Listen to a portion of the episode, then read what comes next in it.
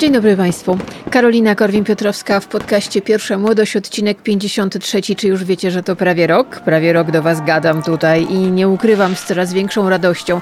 Jak sobie przypomnę ten zeszłoroczny strach i te emocje, które mi towarzyszyły pierwszemu nagraniu podcastu, to naprawdę trochę chce mi się z siebie śmiać, ale też trochę chcę siebie samą przytulić, bo to było dla mnie wyzwanie, choć nie wszyscy chcieli w to uwierzyć. No ale tak to jest po prostu. Myślę, że ludzie uczą się cały czas i wiecie, niedawno czytałam taki wpis, e, jest taki profil na Instagramie, bardzo wam polecam, tymczasem u Magdy. To jest taka Magda, która ratuje bezdomne zwierzęta, których nikt nie chce, różne kociaki, różne szczeniaki, wiewiórka u niej była, jest królik, no po prostu wszystko tam u niej jest. I ona rzeczywiście napisała ostatnio taki bardzo mocny wpis o tym, że ostatni rok był najpiękniejszy w jej życiu, bo rzeczywiście wzięła życie w swoje ręce. A rok temu o tej porze było jej bardzo trudno, ale teraz pisze to, co pisze, jako osoba zupełnie odmieniona. Pomyślałam sobie, że mogę sobie z nią wirtualnie podać rękę, bo rzeczywiście coś w tym jest. Czasami trzeba po prostu wszystko zmienić i okazuje się, że się da że jest jakiś talent, że są siły, że są możliwości i że ludzie ciebie chcą słuchać. Po prostu genialne i też, że chcą ciebie e, wspierać. To jest niebagatelne, bo bardzo się cieszę z tego, że jestem rzeczywiście niezależna. Mogę mówić to, co chcę, jak chcę i do kogo chcę i to jest super. To jest po prostu wspaniałe. Tym samym zapraszam was na mojego Patronite'a. Patroni w dniu premiery podcastu, czyli w piątki o godzinie 18 mają w swoich skrzynkach bardzo duże newslettery. Tam już rzeczą normalną jest to, że oprócz tego tego, co jest w podcaście, jest cała masa bonusów, one po prostu już wchodzą po prostu z automatu. Nauczyłam się robić te newslettery i bardzo dziękuję Basi z Patronite'a, która pomaga mi to wszystko poukładać, ale to jest super zabawa i wiem, że to doceniacie. Na przykład ostatnio dostaję od Was bardzo dużo wiadomości po tym, jak do, podsłuchaliście miesiączkę.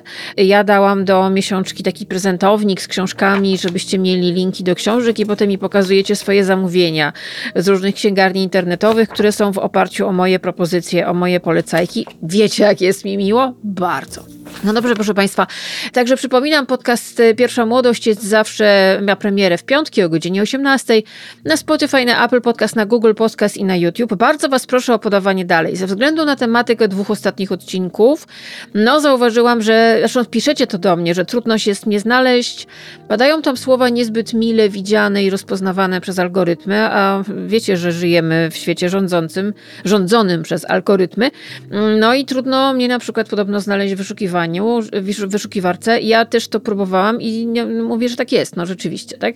Wystarczy użyć słów, które nie są fajne, nie są sexy, nie są poprawne politycznie, dla niektórych przynajmniej.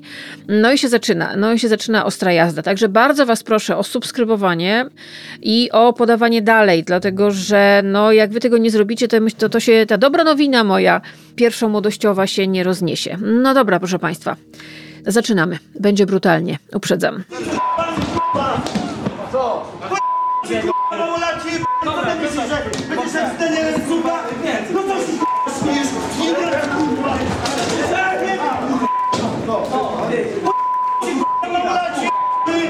jesteś tylko i wyłącznie ty, więc zamknij ten pysk. Ty k***a zobaczysz, zobaczysz. zobaczysz, Szczekaj, Meringu. szczekaj, zobaczymy jak będzie. Twoje miejsce jest przy Zamknij ciągnięciu ten pały, pysk! po to tu Rej! jestem.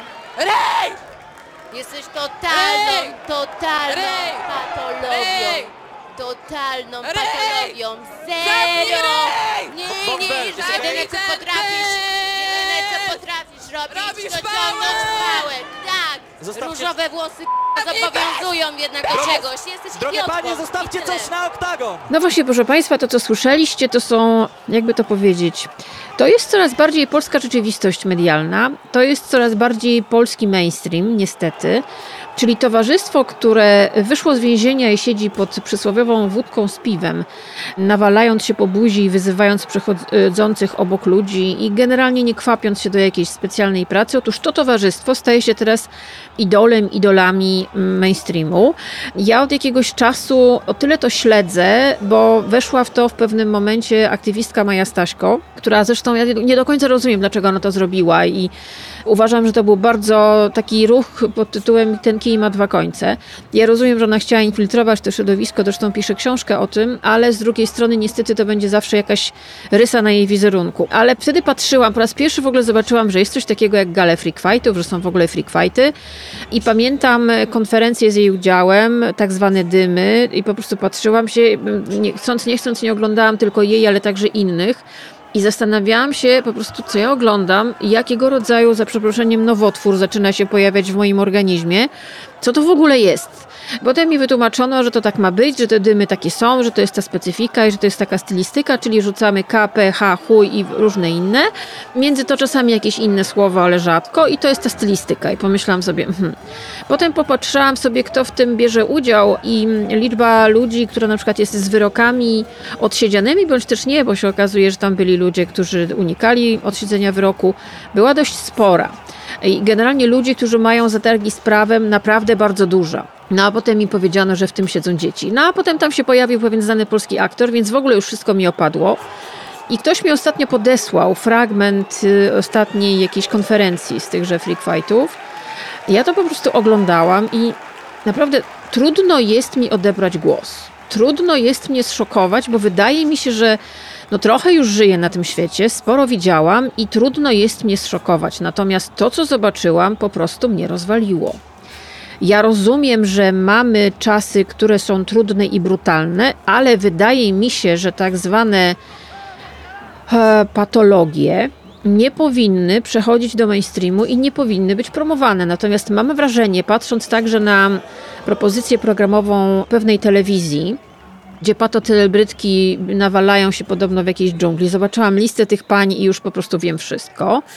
Nie zrobiono by tego, gdyby, gdyby to się nie opłacało. Nie zrobiono by tego, gdyby na to nie było pieniędzy, sponsora i w ogóle. Znaczy, wiecie, ja myślę, że rzeczywistość, w jakiej się znajdujemy, jest absolutnie nie do, znaczy nie do zaakceptowania. I zobaczyłam sobie na publicznym, dlatego cytuję mm, w Facebooku Jana Komasy, słynnego reżysera między innymi od filmu Hater, jego wpis o freak fightach. Ja wam Państwu to przeczytam, bo uważam, że tam jest wszystko to, co ja bym chciała powiedzieć, ubrane w słowa Jana Komasy, który reżyserem jest wybitnym. Człowiekiem jest czułym i inteligentnym i oczywiście ktoś może powiedzieć, to jest jakiś tam artysta, intelektualista, woła na puszczy.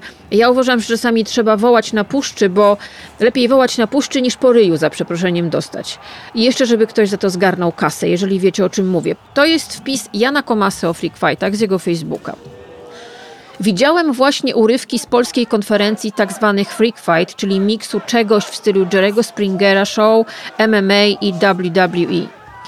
Jako twórca sam niejednokrotnie próbuję portretować zło i przemoc, ich źródła czy rezultaty i jestem jak najdalszy od ograniczania wolności wypowiedzi czy wolności jakiejkolwiek ekspresji.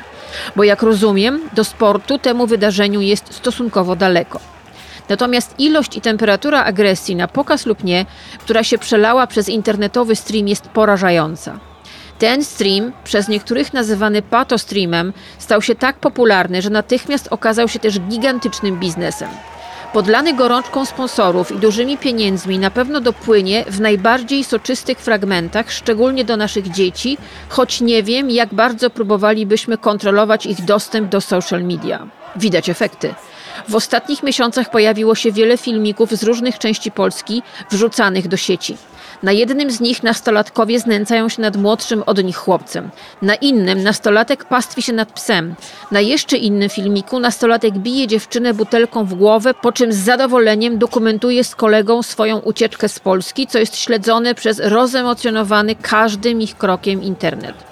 We wszystkich tych filmikach, bez żadnego filtra czy refleksji, pojawiają się zachowania, intensywność i żargon żywcem skopiowane i znormalizowane przez właśnie patostreamy. Wszystko oczywiście podpalone chorą ekscytacją robienia show, które zaraz zobaczą wszyscy.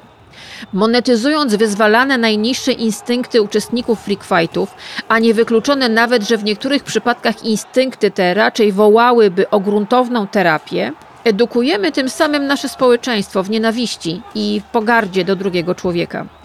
Infekujemy tym nasze kulturowe DNA. Widać to szczególnie wśród elit politycznych, które również coraz śmielej używają kultury patostreamu, bo to przyciąga atencję mas jak nic innego. Uważam, że potrzebujemy serio poważnej i pogłębionej dyskusji na ten temat.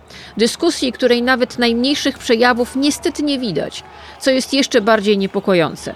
Czy to są te wartości, o które wszyscy walczymy? Napisał Jan Komasa na swoim Facebooku o freak fightach. Ja mogę się pod tym podpisać.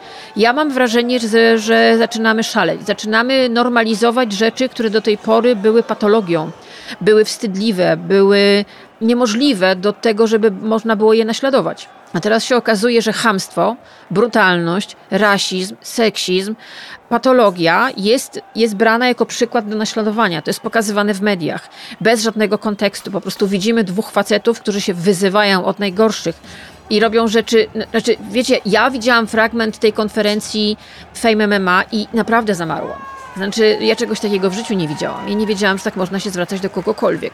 Okazuje się, że można że oglądają to dziesiątki, setki tysięcy ludzi, głównie młodych ludzi. I ja się zastanawiam, gdzie jest prawo w Polsce, gdzie jest jakaś jurysdykcja, gdzie jest minister sprawiedliwości, gdzie jest rzecznik praw dziecka, bo to oglądają małolaty. Znaczy, po prostu Mam nadzieję, że coś się tym, z tym ruszy w związku z aresztowaniem pewnego patostreamera i jego kolegi za to, że znęcali się z dziewczynami na patostreamach. Mam nadzieję, że to zostanie zrobione, bo to jest rzecz pierwszej potrzeby. Naprawdę. Bo y, jeżeli my pozwolimy młodym pokoleniom na normalizowanie przemocy, brutalności, chamstwa i patologii, to one kiedyś dorosną i będą się tak zachowywały wobec siebie i wobec starszych, wobec młodszych, wobec wszystkich, wobec świata. Ten świat pozbawiony jakiegokolwiek szacunku, tam liczy się tylko pieniądz. I dla tego pieniądza ludzie robią rzeczy haniebne. No niestety. Oh, it's snowing. Isn't that wonderful? I never felt so much like Christmas in all my life. Don't you, Sherry dear? Shut your nasty little face! To, co słyszeliście, postanowiłam, że już będę wam powoli po tym wszystkim przypominać, że idą święta. To jest fragment y, filmu z 1942. Film nosi tytuł Człowiek, który przyszedł na obiad. To była komedia amerykańska z 1942 roku. W rolach głównych wystąpili Bette Davis, którą słyszeliśmy przed chwilą w duecie z Monty Wooleyem oraz Anne Sheridan. No to był wielki sukces kasowy i dużo, dużo takich fragmentów będzie w najbliższych podcastach Pierwsza Młodość też, bo usłuchajcie, no święta idą. No i teraz będzie informacja, która rozgrzała mi serce. Powiem na jednej z platform streamingowych pojawił się film, który bardzo lubię który jak zobaczyłam po raz pierwszy, śmiałam się od ucha do ucha, a jednocześnie wprowadził mnie w bardzo no, dobry nastrój i dał mi takie poczucie współuczestniczenia w czymś bardzo ważnym. W zerwaniu jakichś kolejnych wstydliwych zasłon, które zawieszono nad nami. Ten film to Powodzenia Leo Grande. Posłuchajcie fragmentu zwiastunu tego filmu, o którym za chwilę wam opowiem. I'm Leo. You must be Nancy. May I come inside? Yes. So I've made a list of things that I'd like to get through. Number one, uh, I perform oral sex on you. Number two, you perform oral sex on me. Number three, we do a 69, if that's what it's still called. Um, four, me on top. Five, doggy style. That all sounds very achievable. Have I booked enough time? You you want to do it all today? Yes. No. O czym to jest? No wyobraźcie sobie, że mamy emerytowaną nauczycielkę religii, wdowę od dwóch lat, kobietę, która całe życie miała tylko jednego partnera seksualnego, swojego męża. Ta kobieta nazywa się Nancy Stokes, jest po 60, grają Emma Thompson, też po 60. Mówię, bo sama Emma w wywiadach promujących ten film mówiła, że ta bohaterka jest dokładnie praktycznie w jej wieku. No i ta kobieta całe życie z tym jednym mężem u boku, to takie proste, wiecie, zwykłe, szare, przewidywalne życie. No ale ona też całe życie marzyła może trochę o czymś innym, może miała trochę inne ambicje, także seksualne. Chciała może czegoś innego, no i dwa lata jest bez męża, ma jakieś ukrywane pragnienia, które chciałaby może spełnić, no i postanawia przeżyć przygodę z pewnym młodym, bardzo przystojnym seksworkerem, który nazywa się Leo Grande, przynajmniej takie jest jego oficjalne imię i nazwisko. W tej roli świetny Daryl McCormack, który zresztą dla niego ten film był absolutnie przełomowy, on stał się potem bardzo jednym z takich rozrywanych aktorów młodego pokolenia, ja się nie dziwię. Oni się umawiają w pokoju hotelowym, tam jest Nancy, ona czeka na niego i zachowuje się trochę jak przed pierwszą randką, jest, e, no jest zawstydzona, wiecie, no mamy panią po 60. Kobiety w jej pokoleniu nie były uczone tego, że mogą spełniać swoje pragnienia, a jeżeli miały jakieś pragnienia, wychodzące może ponad to, co mężczyzna i kobieta robią w sypialni, albo w ogóle co się robi w sypialni, no to musiały być wpędzane w poczucie wstydu. Znacie to, nie? Kobiety w ogóle są wpędzane w poczucie wstydu za swoje pragnienia, za swoje marzenia. Też coś o tym wiem. No i słuchajcie, no widać, że jest potwornie zestresowana, no ale wchodzi ten Leo, który jest pięknym chłopakiem, ale też jest inteligentnym, ciepłym uwodzicielem. Jest erudytą w ogóle. Jest to, to nie jest, wiecie, tak zwana tutaj kolokwialnie powiem, wsadzę to w cudzysłów, męska prostytutka. Nie, tu mamy do czynienia z chłopakiem, którego życie po prostu tak się potoczyło, że no on musi sobie dorobić pieniądze i to jest jakiś sposób zarabiania, jakiś sposób utrzymywania się. Oni sobie siadają i zaczynają gadać. Od tego gadania oczywiście dochodzi do czegoś więcej. Ona sobie zrobiła w ogóle listę rzeczy, które chciałaby mm, osiągnąć, między innymi orgazm, ponieważ ona nigdy orgazmu nie osiągnęła. A oczywiście jest wychowana na prasie kobiecej, która jej wmówiła, że bez orgazmu to w ogóle idźcie zabij, skocz z mostu, do widzenia, wyjdź stąd. Ten orgazm stał się takim, wiecie, świętym gralem głównie kobiet. Pamiętacie okładki kolorowych miesięczników kobiecych, które uderzają w nas słowem orgazm, jak go osiągnąć, albo 15 sposobów na osiągnięcie idealnego orgazmu. Nie miałaś orgazmu, zabij się. No i to jest też trochę o tym. Słuchajcie, to jest opowieść, która jest dość teatralna, bo ona jest zamknięta w jednym pokoju hotelowym. Ona praktycznie z małym wyjąteczkiem nie wychodzi poza ten pokój hotelowy i mamy 60-paroletnią kobietę i mamy młodego 20-paroletniego chłopaka i oni spotykają się co jakiś czas w tym pokoju i oczywiście nie trudno się domyśleć, że między nimi zaczyna się rodzić nie tyle relacja jakaś bardzo emocjonalna, ale rodzaj rodzaj przyjaźni, rodzaj zaufania. On może być tym pierwszym mężczyzną w jej życiu, któremu ona może bez skrępowania powiedzieć pewne rzeczy, których nie mogła, wstydziła się, nie chciała, bała się powiedzieć swojemu mężowi. A ona jest trochę nie tyle jego matką, ile taką kumpelką, wiecie, którą, z którą się idzie na kawkę, pije się szampana, no czasami można iść do łóżka. I to jest mniej więcej tego typu układ.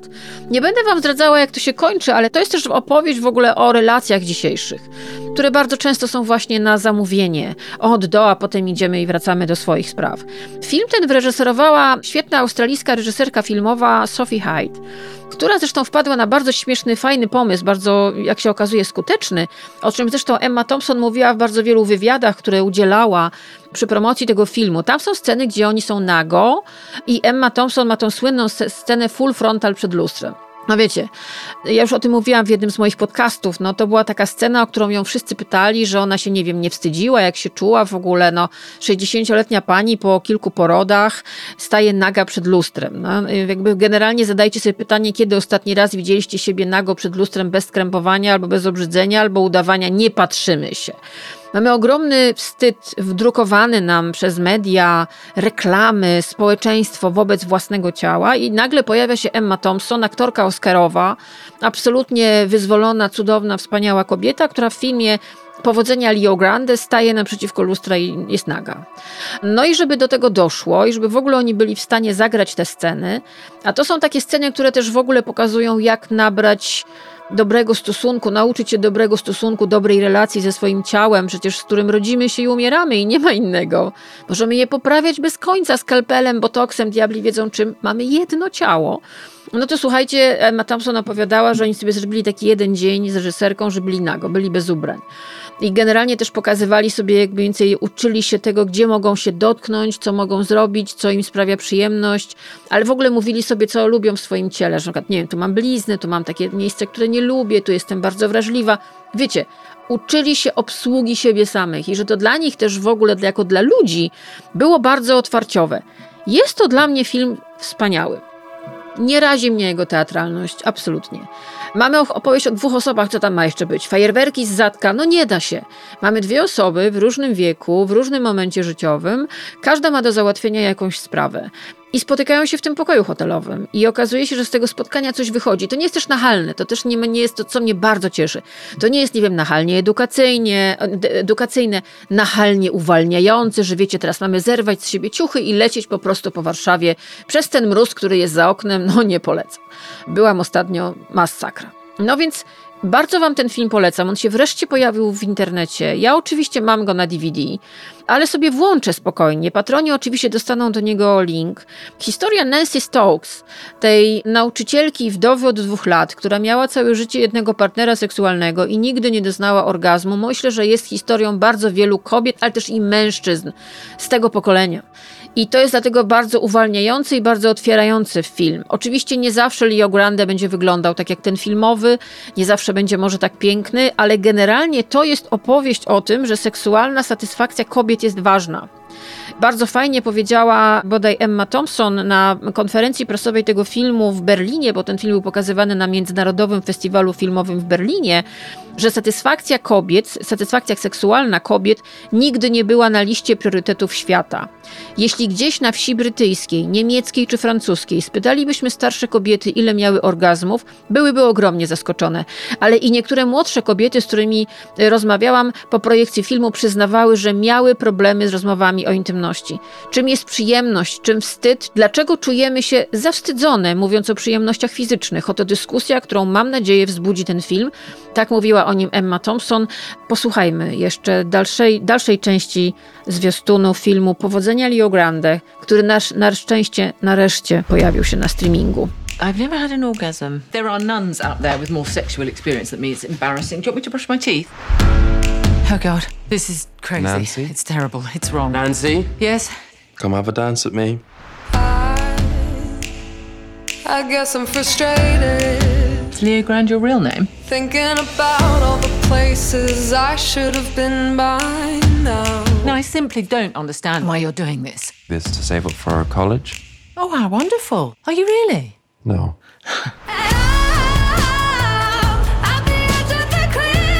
always been ashamed of my body. Your body's beautiful. I wish you could see that. Everyone wants something different. I don't judge my clients unless they're total arseholes. I've never done anything interesting in my life. You're the only adventure I've ever had.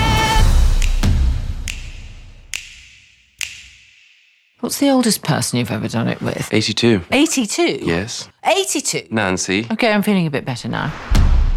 I tak sobie pomyślałam, że mamy Emmę Thompson, która jest główną bohaterką filmu Powodzenia Leo Grande i jest jedną chyba z ukochanych w ogóle aktorek, moich na pewno. Myślę, że wiecie, ja mam takie, mam takie przeczucie, że jakbym ją zobaczyła, to bym się chyba popłakała ze szczęścia, bo dla mnie to jest taka osoba, którą ja po prostu uwielbiam słuchać, oglądać.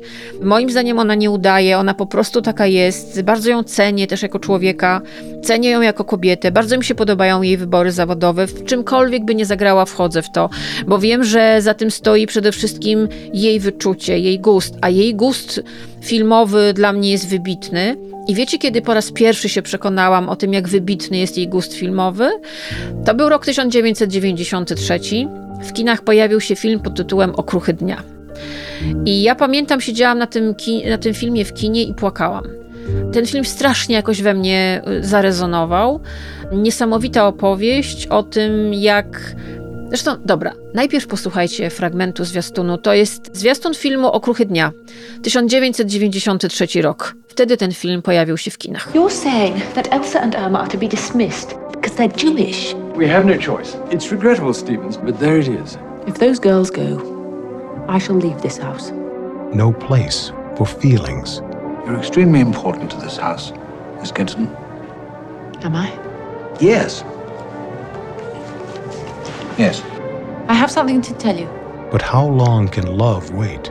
My friend, he has asked me to marry him. Oh, damn In the remains of the day. It's not scandalous at all. It's just a sentimental old love story. Academy Award winner Anthony Hopkins. Yes. Academy Award winner Emma Thompson. James Fox. Christopher Reeve. The remains of the day. I to jest opowieść o miłości niemożliwej, o miłości niespełnionej. Wszystko to na tle Wielkiej Brytanii z czasów wojennych, w pewnej pięknej posiadłości pewnego brytyjskiego arystokraty. Pracuje bardzo zaufany kamerdyner, w tej roli Anthony Hopkins, nazywa się Stevens. Ta posiadłość należy do Lorda Darlingtona. No i ten Stevens tam jest takim człowiekiem absolutnie zaufanym. Nigdy nie mieszkałam w takiej posiadłości, ale chociażby wiecie, oglądacie Downtown Abbey, to wiecie o co chodzi z dobrym kamerdynerem. To jest taki człowiek, który jest w stanie wszystko załatwić, ewentualnie wszystko ukryć, zatuszować i zawsze jest pomocny. No i ten Stevens jest takim człowiekiem rzeczywiście prawie prawą ręką lorda, u którego pracuje. On nie ma życia osobistego. To jest taki człowiek, który jest absolutnie skupiony na pracy. Dzisiaj pracowałby pewnie w korpo. pewnego dnia w tej rezydencji pojawia się nowa postać, panna Kenton. Ona stanie się gospodynią lorda Darlingtona, w tej roli Emma Thompson. Ona wjeżdża tam na rowerze, w ogóle jest włos rozwiany, to jest taka kobieta, która zawsze nosi głowę wysoko, jest bardzo dumna, bardzo energiczna, ale też bardzo czuła, jak się okazuje. No, to jest rok 1993, to jest e, początek wielkiej kariery Emmy Thompson, to zresztą już ma wtedy Oscara. I to jest opowieść o tym, że oni na początku, ona z tym e, Stevensem nie są w stanie w ogóle dojść do porozumienia. To są dwa zupełnie inne światy. Ona jest energiczną kobietą, która na przykład staje w obronie uciśnionych. Tam jest wątek e, bardzo mm, niesympatyczny dla Wielkiej Brytanii, ale bardzo prawdziwy. Bowiem duża część brytyjskiej arystokracji sympatyzowała z nazistami, nawet otwarcie. Naziści chcieli mieć wpływy w rządzie brytyjskim, nawet w rodzinie królewskiej. To są, może wystarczy obejrzeć jeden z odcinków serialu The Crown. No i rzeczywiście brytyjska arystokracja w dużej swojej części sympatyzowała z nazistami i właśnie ten Lord Darlington też był taką osobą. W roli Lorda Darlingtona w filmie Okruchy Dnia występuje James Fox i w tej posiadłości odbywa się takie spotkanie właśnie zwolenników jakby nowego ładu, o którym oni marzą. I oczywiście Stevens to wszystko obsługuje, wiadomo, taki idealny lokaj angielski, taki lokaj angielski z definicji na Wikipedii, no po prostu ideał. I nagle się pojawia ta kobieta, która jest niezależna, jest młoda, jest urodziwa i w pewnym momencie między nimi, z tej, tak wiecie, nienawiści do miłości, nie tyle miłość, ile pewne zainteresowanie się między nimi pojawia. Oni też potrafią się bardzo gwałtownie kłócić, między nimi coś się rodzi. Ewidentnie coś tam się rodzi, natomiast to jest opowieść o tym, że no czasami gwiazdy nie są za, świat nie jest za twoją relacją, ty sam robisz najgorszą rzecz dla swojej potencjalnej relacji, bowiem może się okazać, że po prostu ktoś ci się wymknie z rąk i no i nie ma powrotu tak naprawdę. Film Okruchy Dnia rozpoczyna się na przełomie lat 40. i 50. w Wielkiej Brytanii, bo posiadłość Darlingtona przejmuje pewien amerykański młody e, dyplomata, w tej roli Christopher Reeve. No i tam jakby z dobrodziejstwem inwentarza jest też ten starszy lokaj Stevens.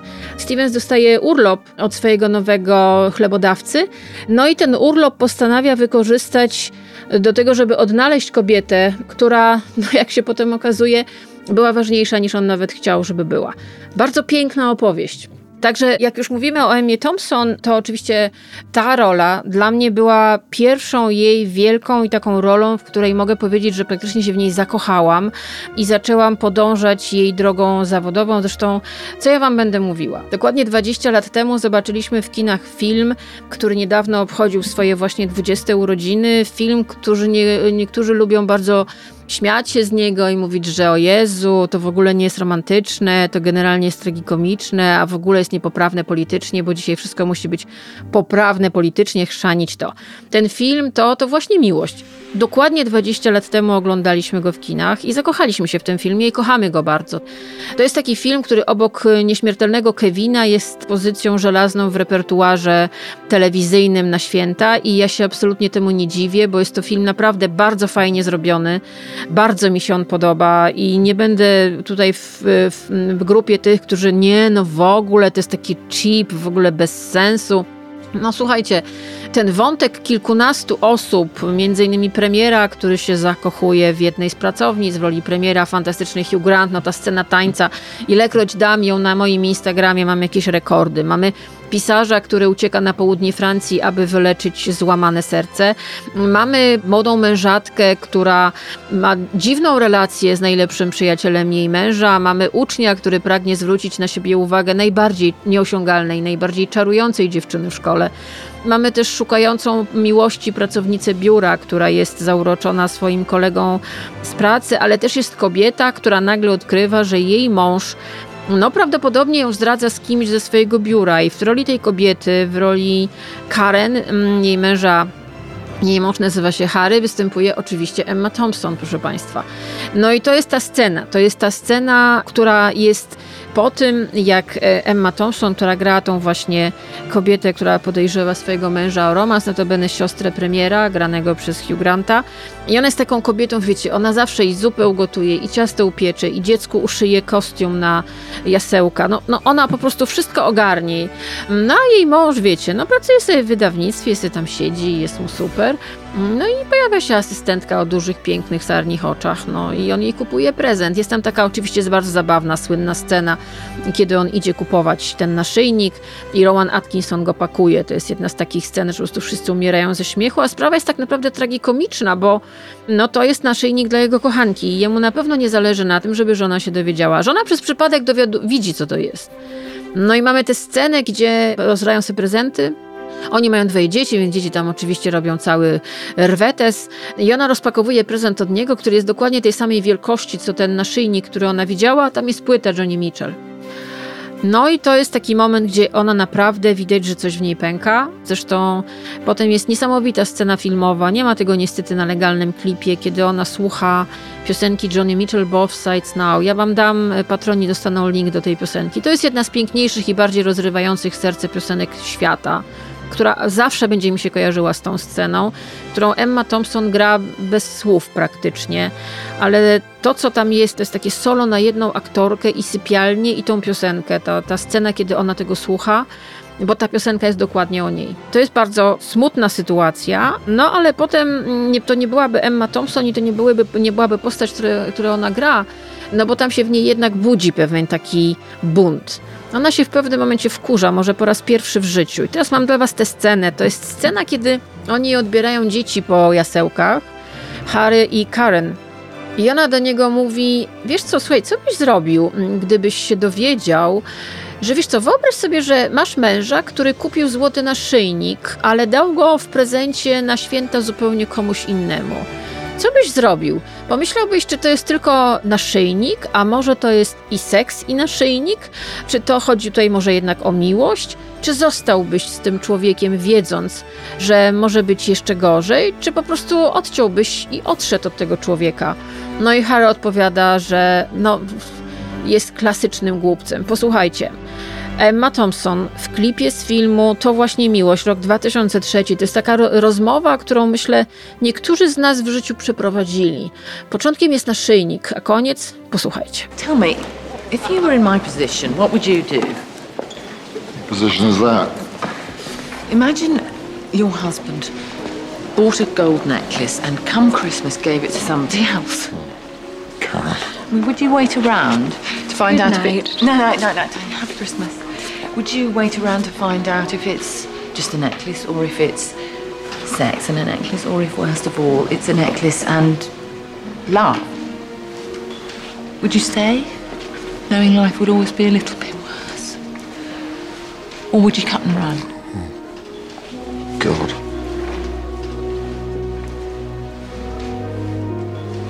I am so in the wrong. A classic fool. Przypomnę, że to właśnie Miłość to był debiut reżyserski Richarda Curtisa, który mm, napisał scenariusz do takich filmów jak Notting Hill czy Cztery Wesela i Pogrzeb i rzeczywiście, no to taki jest jego opus magnum. Film absolutnie uroczy i wspaniały i tam jest właśnie Emma. Nie będę wam mówiła, jak jej historia skończyła się w tym filmie, ale jest to gdzieś znamienne. Ja ją kocham w tym filmie i mogę ten film głównie dla niej, nawet przywijam, żeby był jej wątek, oglądać bez końca. Mam tę samą płytę, którą ona dostała, ten sam album Johnny Mitchell, mam go też na CD. To jest piękny album, dostaniecie do niego link, patroni, bo jeżeli nie znacie Johnny Mitchell, nie znacie tej piosenki, to warto poznać.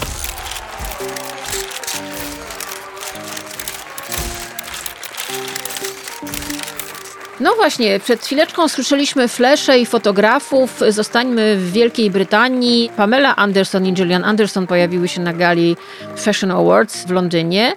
Tam znowu doszło do historii, która zelektryzowała media, bowiem okazało się, że Pamela Anderson wystąpiła w kremowym kostiumie, żakiecie, znaczy garniturze Stelli McCartney i była bez makijażu, widać było piegi, Matko Święta.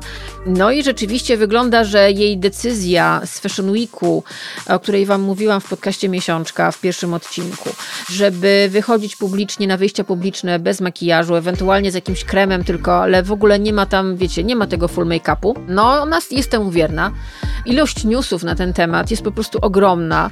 Ja się dzisiaj przekopywałam przez jakieś ogromne po prostu ilości newsów na ten temat, no bo rzeczywiście y, ludzie są trochę zdziwieni, myślę, tym, że ona dalej to robi. Myśleli pewnie, że to jest jednorazowy tak zwany wybryk, ale się okazuje, że można podczas publicznych wystąpień rezygnować z makijażu i wyglądać dalej obłędnie i do tego jeszcze wzbudzać ogromne zainteresowanie mediów, tak samo jak Gillian Anderson.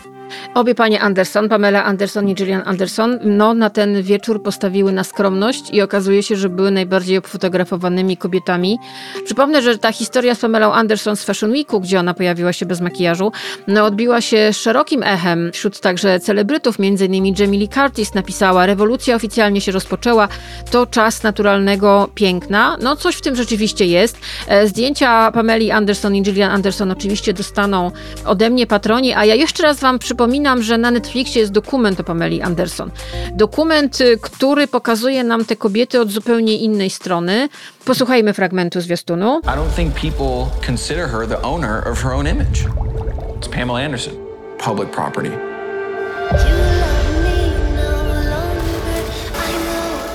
I didn't feel like I had a lot of respect. Did you want to be a serious actress? I am a serious actress. I had to make a career out of the pieces left. But I'm not the damsel in distress. I put myself in crazy situations and survived them. I don't care what people think because it's the only choice I had. If I cared what people think, I wouldn't be here. Some men think, oh, she's the playboy thing or the sexual person. And they hate you for being something else. Przypomnę też, że w jednym z podcastów Pierwsza Młodość mówiłam o niej i pamiętam, jak pisaliście do mnie potem, że w ogóle byście ominęli ten dokument, gdyby nie to, że wam o nim powiedziałam, bo mieliśmy ją, mieliście ją za taką, wiecie, typową, pustą blond laskę z Playboya, wiadomo, wszystkie koszmarne stereotypy, w które ona była wciskana przez dekady, no niestety gdzieś nam się w głowę wryły i myśmy jej odbierali prawo do samostanowienia o swoim wizerunku, o swoim ciele, o swoim życiu. Odbierano jej kompletnie prawo do prywatności. W tym dokumencie na Netflixie jest opowieść o tym, jak ona znalazła się w sądzie i po prostu jako kobiecie, która pozowała do Playboya, odbierano prawo do posiadania prywatności, bo jakoby, nie wiem, gdzieś jest napisane, znaczy nie jest, ale sąd tak uznał, że jak ktoś pozował do Playboya, to można z jego na przykład sekstaśmą zrobić wszystko. Tam jest opowieść o tej sekstaśmie, ta historia, którą no, żył w jakimś momencie show biznes. Jest historia o jej różnych relacjach damsko-męskich, ale są też jej synowie, którzy z nią są.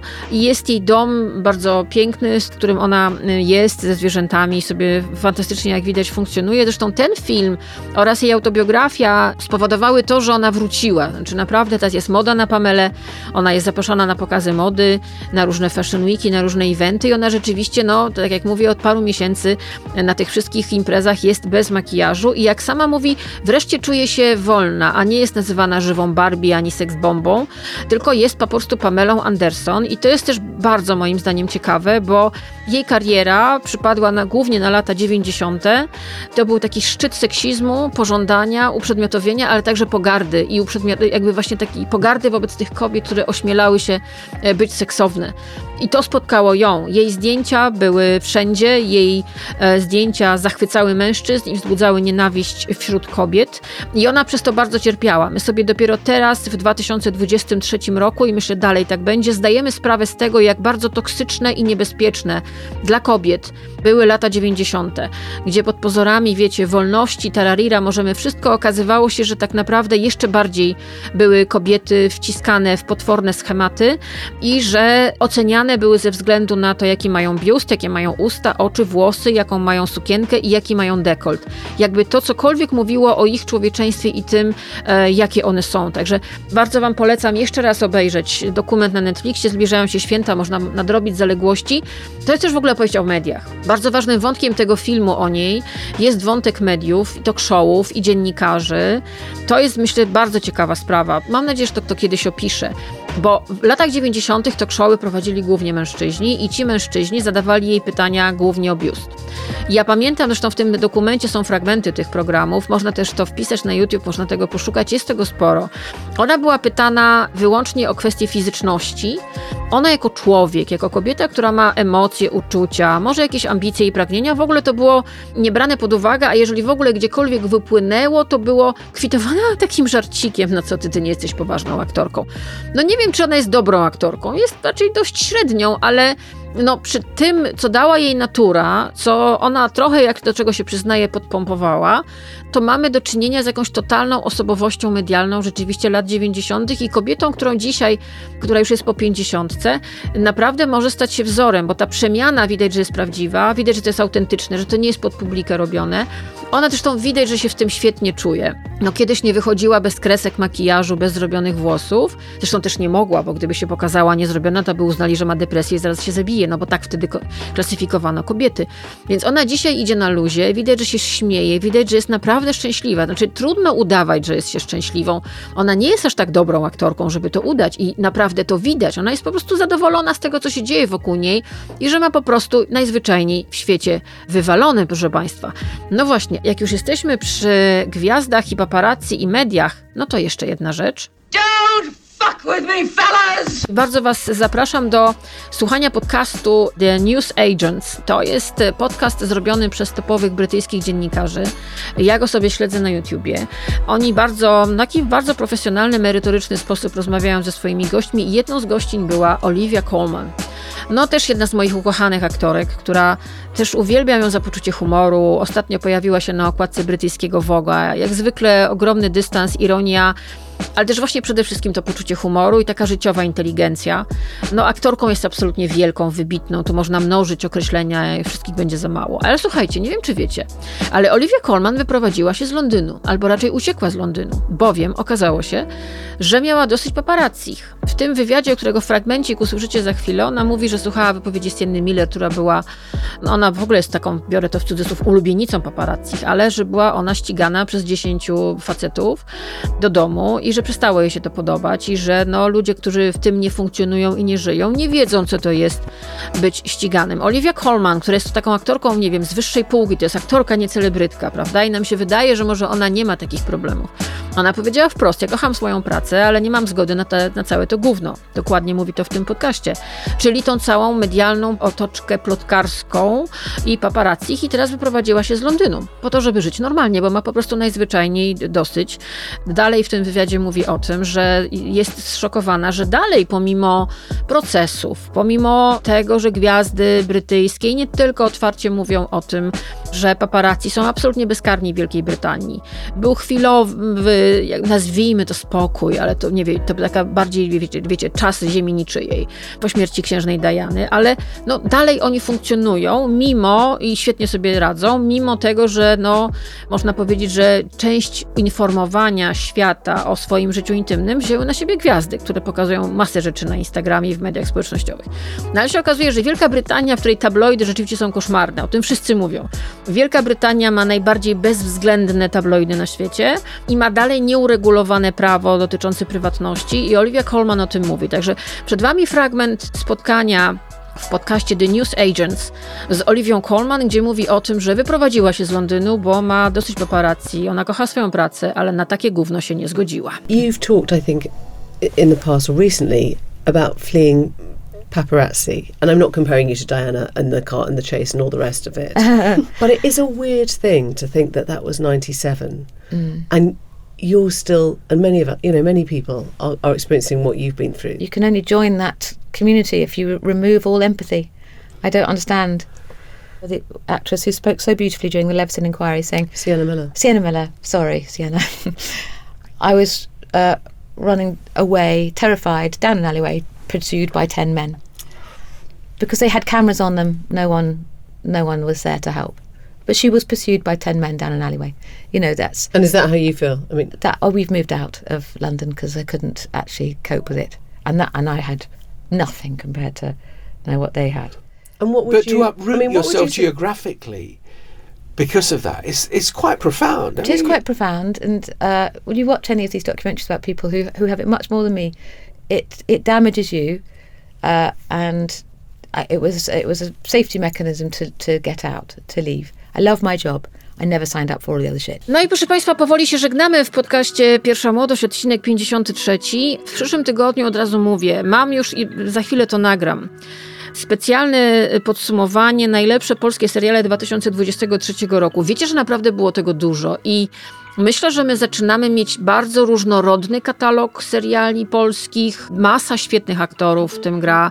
To jest naprawdę robione na poziomie i jest naprawdę świetne. Znaczy, ta lista no, pęczniała mi z minuty na minutę coraz bardziej, więc za tydzień, bo pytacie mnie o takie świąteczne polecajki, proszę bardzo, to będzie. Znaczy, pewien chyba cały odcinek mi wyjdzie, no zobaczymy.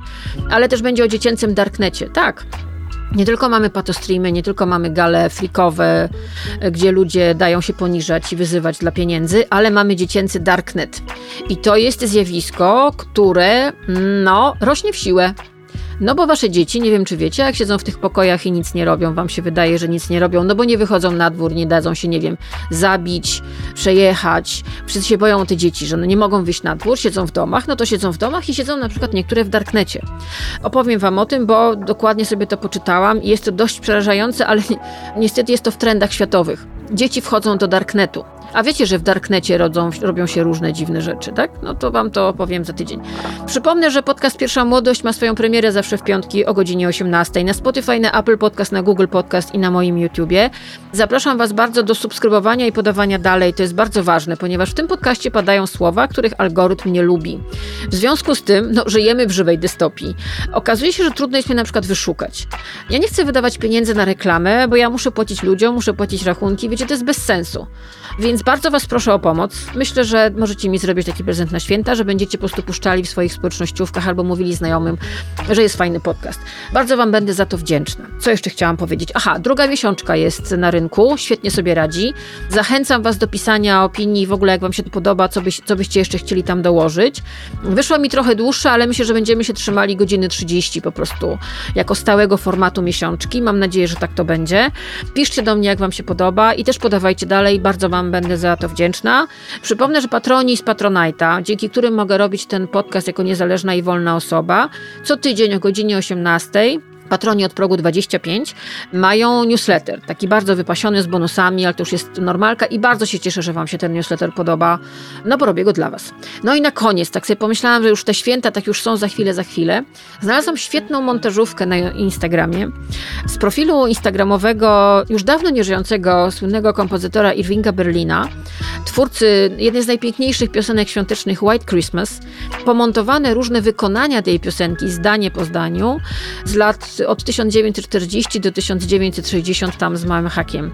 Czyli jest to taka podróż trochę sentymentalna, gdzie pojawiają się wielkie nazwiska, na przykład Louis Armstrong. Posłuchajcie. Na koniec podcastu Pierwsza Młodość 53. To już niedługo rok. Wspaniałe. Specjalna montażówka piosenki White Christmas, jeden z najpiękniejszych, nieśmiertelnych, wspaniałych i cudownych piosenek świątecznych. Chociażby dla niej warto mieć święta. Posłuchajcie, od lat 40. do 60. Ja się z Wami żegnam. Bądźcie spokojni, zdrowi, bezpieczni. Uważajcie na chodnikach, bo są bardzo śliskie i jest bardzo zimno. Trzymajmy się razem. A teraz jedna z najpiękniejszych piosenek świata. Do usłyszenia. I'm dreaming of a white Christmas. Just like the ones I used to know. Where the treetops glisten and children listen to hear sleigh bells in the snow, the snow. And then I, I'm dreaming of a white Christmas.